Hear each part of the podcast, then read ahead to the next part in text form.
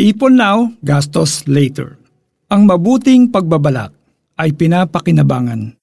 Ngunit ang dalos-dalos na paggaway walang kainatnan. Mga Kawikaan 21.5 Nabalitaan mong magko-concert ang favorite K-pop band mo this year o may lalabas na bagong cellphone model next month. Lumundag ang puso mo sa excitement. Umiyak naman ang savings account mo sa bangko.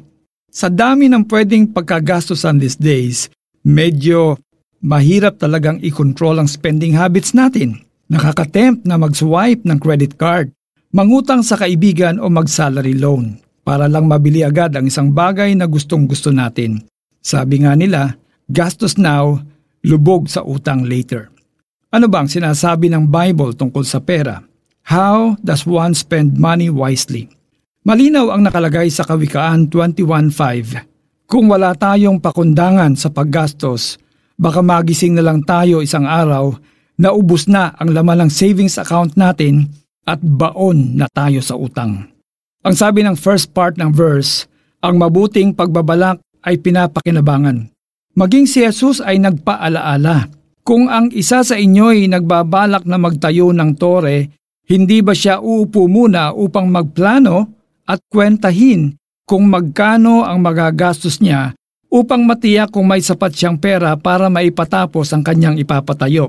Lucas 14.28 Kaya bago gumastos, tanungin muna ang sarili, kailangan ko ba talaga ang designer jeans na yan?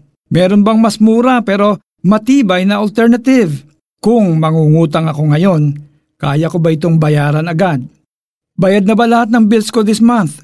May naitabi na ba ako para sa tithes and offering? Matuto din tayong mag-ipon at magtipid.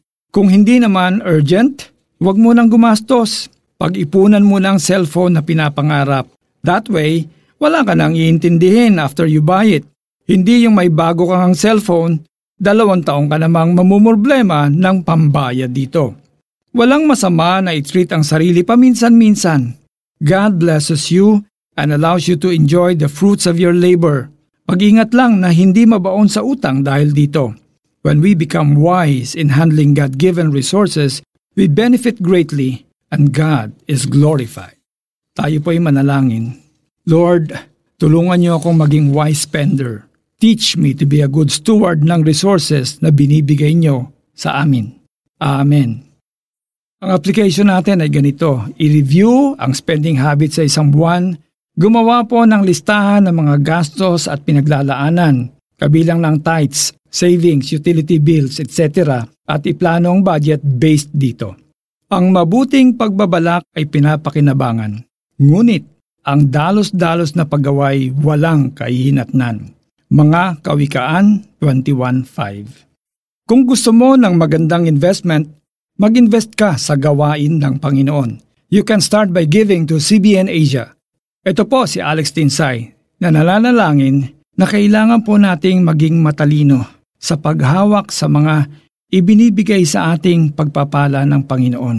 Dahil kung tayo po ay humihingi ng wisdom kay God, tayo po ay makikinabang dito at siya po ay maluluwalhati.